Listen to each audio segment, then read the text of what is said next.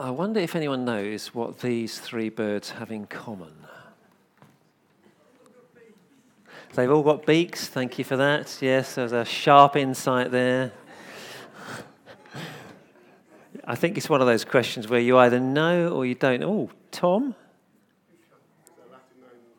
Latin? No, we're not into Latin names. This is the Sunday. this is the Sunday morning service, for goodness' sake. No, as it as it happens, as it happens, they were all the inspiration between the final design of the bullet train. This guy. Um, Eiji, I think you pronounce it, Nakatsu. He was a bird watcher, he was an engineer, and he had responsibilities for the design of the bullet train in Japan. And in 1990, he had some issues. Because when the bullet train passed through a tunnel, it kind of created a, a pocket of air, and when it came out of the tunnel, it kind of, there was a, like a big bang. Um, it was too noisy. And so they had to work out how they could reduce the noise of the bullet train. And as a birder, um, Eiji Nakatsu thought, well, I wonder if we can turn to nature and find some lessons here. And he did. He turned to the kingfisher and the design of its beak, and that led to some improvements in aerodynamics, and that reduced the sound. And in fact, further study of the owl and the Adelie penguin points, if you recognize the species of penguin there, led to additional noise reductions. And so, in, on the 22nd, 22nd of March 1997, this new series of electric trains went into commercial service. 185 miles per hour, 75 decibels. At, at that time, that was the fastest train on Earth. Now, most of us uh, aren't bird watchers and most of us aren't engineers, but we all have the opportunity to be observers of nature. And we all have the opportunity to learn from nature and to apply its lessons to our lives. And when we do that, we become lifelong learners from creation, and we find ourselves in the company of some very wise people indeed. Such as David, for example. David must have had plenty opportunity, I imagine, to be an observer of nature as a young shepherd.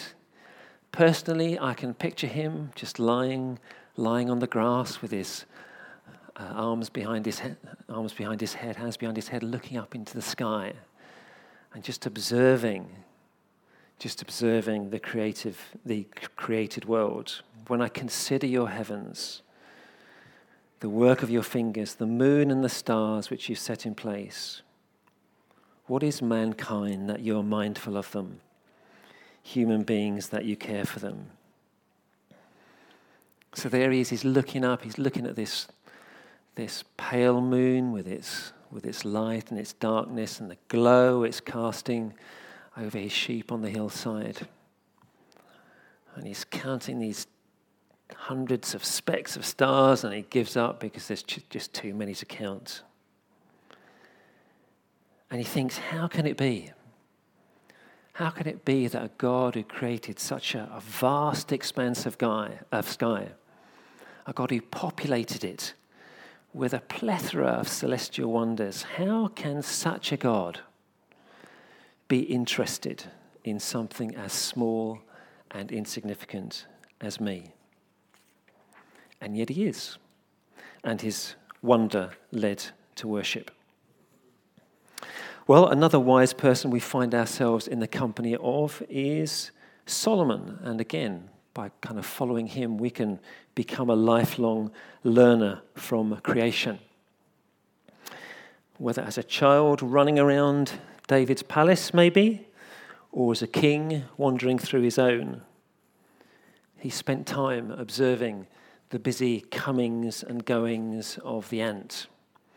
Noticed perhaps a piece of bread that had been dropped, how the ants gathered round it, took it back to the nest. And he reflected and saw in their industry a lesson for life.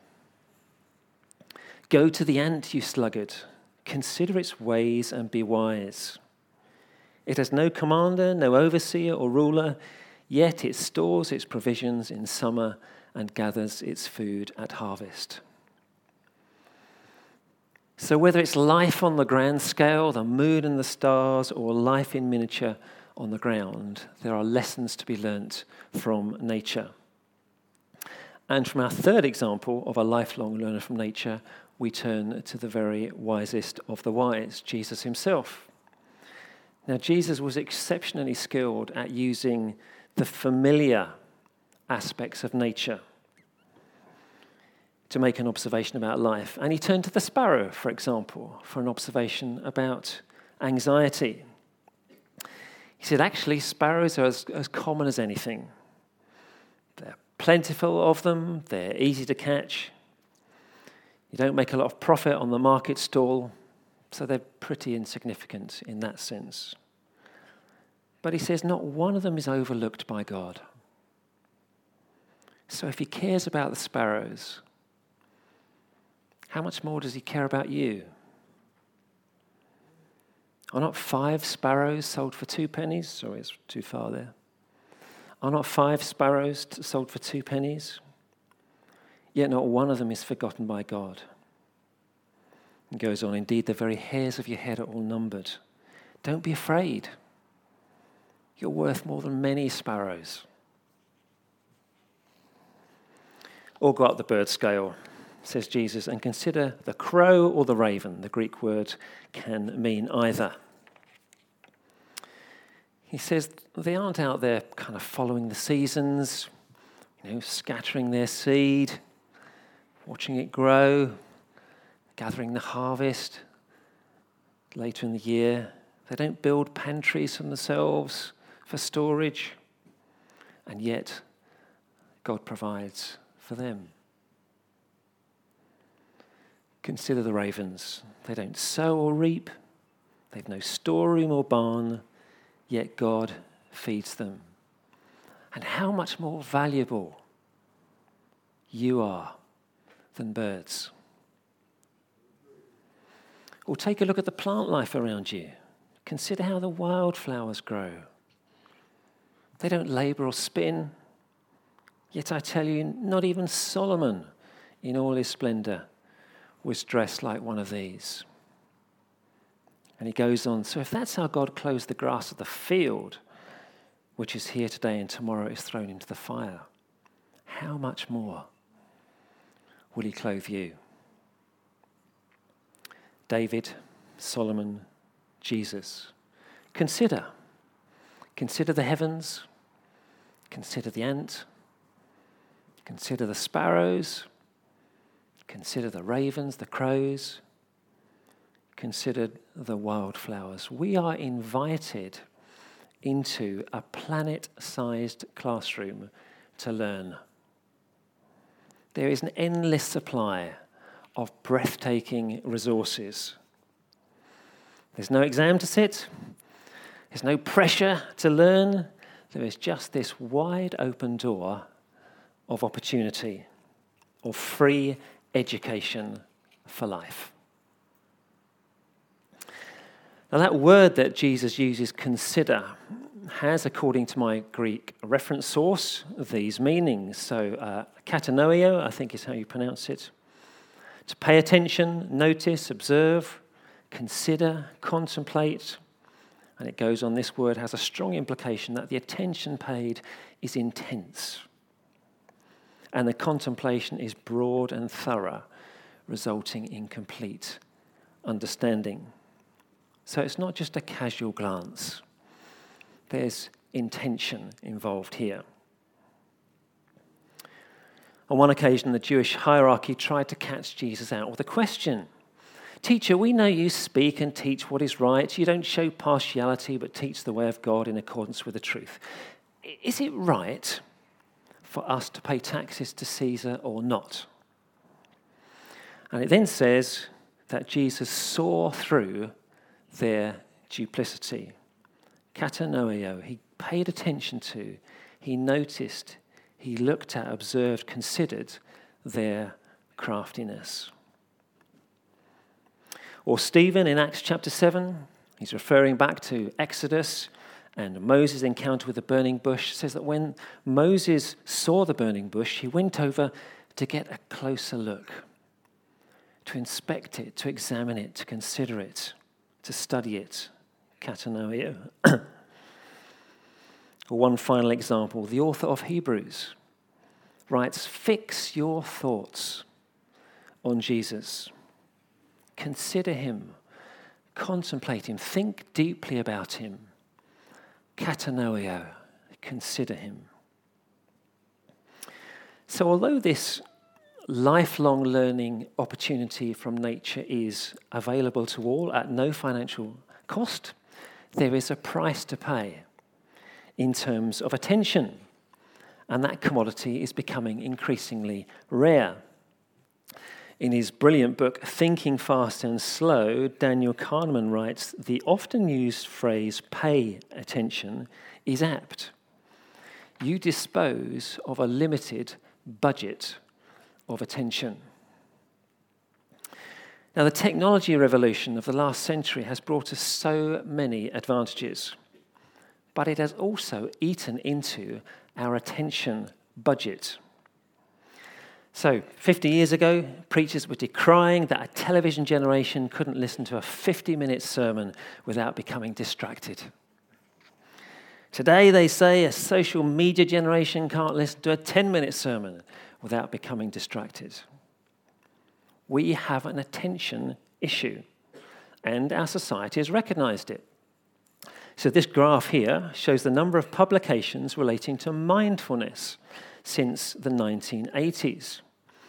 Now, the trend is clear, it's unsurprising. You can't see the little words at the bottom, so let me just explain those. The blue bars reflect the number of articles on mindfulness, and the orange bars reflect the number of reviews, academic reviews on mindfulness published in this period. So, computers started to appear regularly in people's homes in the 90s, in the early 2000s. Platforms like MySpace, Facebook, remember that? Facebook, no, MySpace. YouTube started to appear. And then shortly afterwards, interest in mindfulness just took off.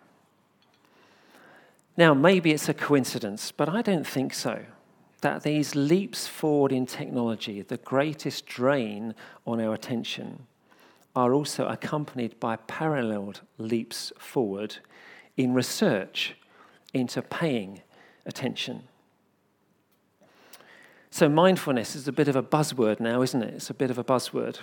But it's actually an ancient concept. And instead of just being an antidote to stress and to help us becoming more present in the moment, as the phrase goes, it's also a doorway to lifelong learning. So Isaac, we're told, right back in Genesis 24, went out to the field one evening to meditate. Now, he didn't have the Bible to meditate on. All he had was the book of nature, an open book that everyone can read. And if we read the book of nature carefully, if we notice and observe and consider, if we contemplate broad and thorough, then we get a return on our investment. And it's like, it's like approaching a piece of art. So, Ken Gire, author of a book, um, writes If we stand before a Van Gogh, for example, and see only the brilliance of his colours, we've not seen Van Gogh, only the palette from which he worked. If we only see sunflowers and starry nights and the sad people in his pictures, we've seen more than colours, but we haven't seen Van Gogh. If, on the other hand, we sense in these pictures a passionate search for God and a compassionate reach for people, we've seen the artist. We've seen through the paint and the picture to glimpse something of his soul. And I believe that we are invited to notice, observe, consider, contemplate, broad and thorough, the wonderful world that God has made, to learn from it, and to glimpse something of the soul of God, its creator. Well, what do we need for our lesson? Well, firstly, we need time and place. I don't think we need a lot of time, although it should be time when we don't feel rushed. And I don't think we need to be in the heart of the countryside either, actually, although we do need to be able to observe nature. It could be as simple as five minutes of contemplation of the cactus on your desk. It could be as simple as that. But if you can get into the countryside or to the coast, and you can spend more time without agenda and without distraction, all the better. So, we need a time and a place, and we need an object of our attention or a subject. The subject could be as vast as the heavens or as tiny as an ant. It could be something still or something on the move. And it doesn't have to be unusual. So again, Jesus invited us to consider wildflowers, sparrows, crows, the commonplace wildlife of his day. So we don't need to make it complicated by going out looking for something exotic. And then, thirdly, we need to pay attention. Now, photographers, good photographers, understand this. If a photographer wants to get you to focus on something, there are various techniques they will use so that your eyes are drawn to the subject matter. And this is when the hard work kicks in of noticing and observing and contemplating broad and thorough. Because almost inevitably, there will be distractions. Now, we can minimize some of those. We can switch our phones to silent, for example. But we can't stop life happening, can we? So we can't stop that bug crawling up our leg, for example, um, or that thought coming uninvited into your head, or that stranger wandering over that landscape that you've been looking at so carefully. So, what happens when we get distracted? Well, we don't beat ourselves up about it. We simply acknowledge the distraction and then focus again on our subject. Or maybe, maybe this, the distraction becomes the new focus of our attention. Maybe that bug creeping up your leg is a ladybird, friend of gardeners, foe of aphids, and worthy of attention in its own right. Fourthly, although maybe an extension of number three, we need to enjoy and or explore. Now often enjoy is enough our subject becomes for us a prompt for a smile or even a laugh and some words of praise. Lord, that fallow deer is gorgeous. Brings joy to my heart to see it. Thank you. That's enough sometimes. We can stop there. But sometimes we explore and we ask ourselves questions. What does the subject of my attention tell me about God? How does it illustrate life? What lessons might it contain? As the deer pants for streams of water, so my soul pants for you, my God. Psalm 42. The Lord will come, and then will the eyes of the blind be opened and the ears of the deaf unstopped. Then the lame will leap like a deer. Isaiah 35. The sovereign Lord is my strength. He makes my feet like the feet of a deer. He enables me to tread on the heights. Habakkuk chapter 1. All the splendor has departed from daughter of Zion. Her princes are like deer that find no pasture. Lamentations chapter 1. So we've got Isaiah, Jeremiah, Habakkuk, and the sons of Korah, all taking inspiration from the deer and all drawing different lessons from their own meditations. Others meditated on fig trees. The vine is dried up and the fig tree is withered. The pomegranate, the palm, and the apple tree, all the trees of the field are dried up. Surely the people's joy is withered away. Joel chapter 1. All your fortresses are like fig trees with their first ripe fruit. When they are shaken, the figs fall into the mouth of the eater. Nahum chapter 3. Now learn this lesson from the fig tree. As soon as its twigs get tender and its leaves come out, you know that summer is near. Even so, when you see these things happening, you know that the end is near, right at the door. Mark chapter 3. Joel, Nahum, and Jesus again, all taking inspiration from the fig tree. So, this is the simple message I want to bring you this morning that we are invited to this planet sized classroom to learn. There's a free education opportunity that is not to be missed. Let's not be those who look back on life and regret that we missed what was offered. Let's get out into that classroom. Let's find our time, let's find our place, let's find our subject, and let's spend some time considering, focusing, enjoying, exploring the wonderful world that God has given us, and then giving thanks to the teacher for all that we have learnt. Amen.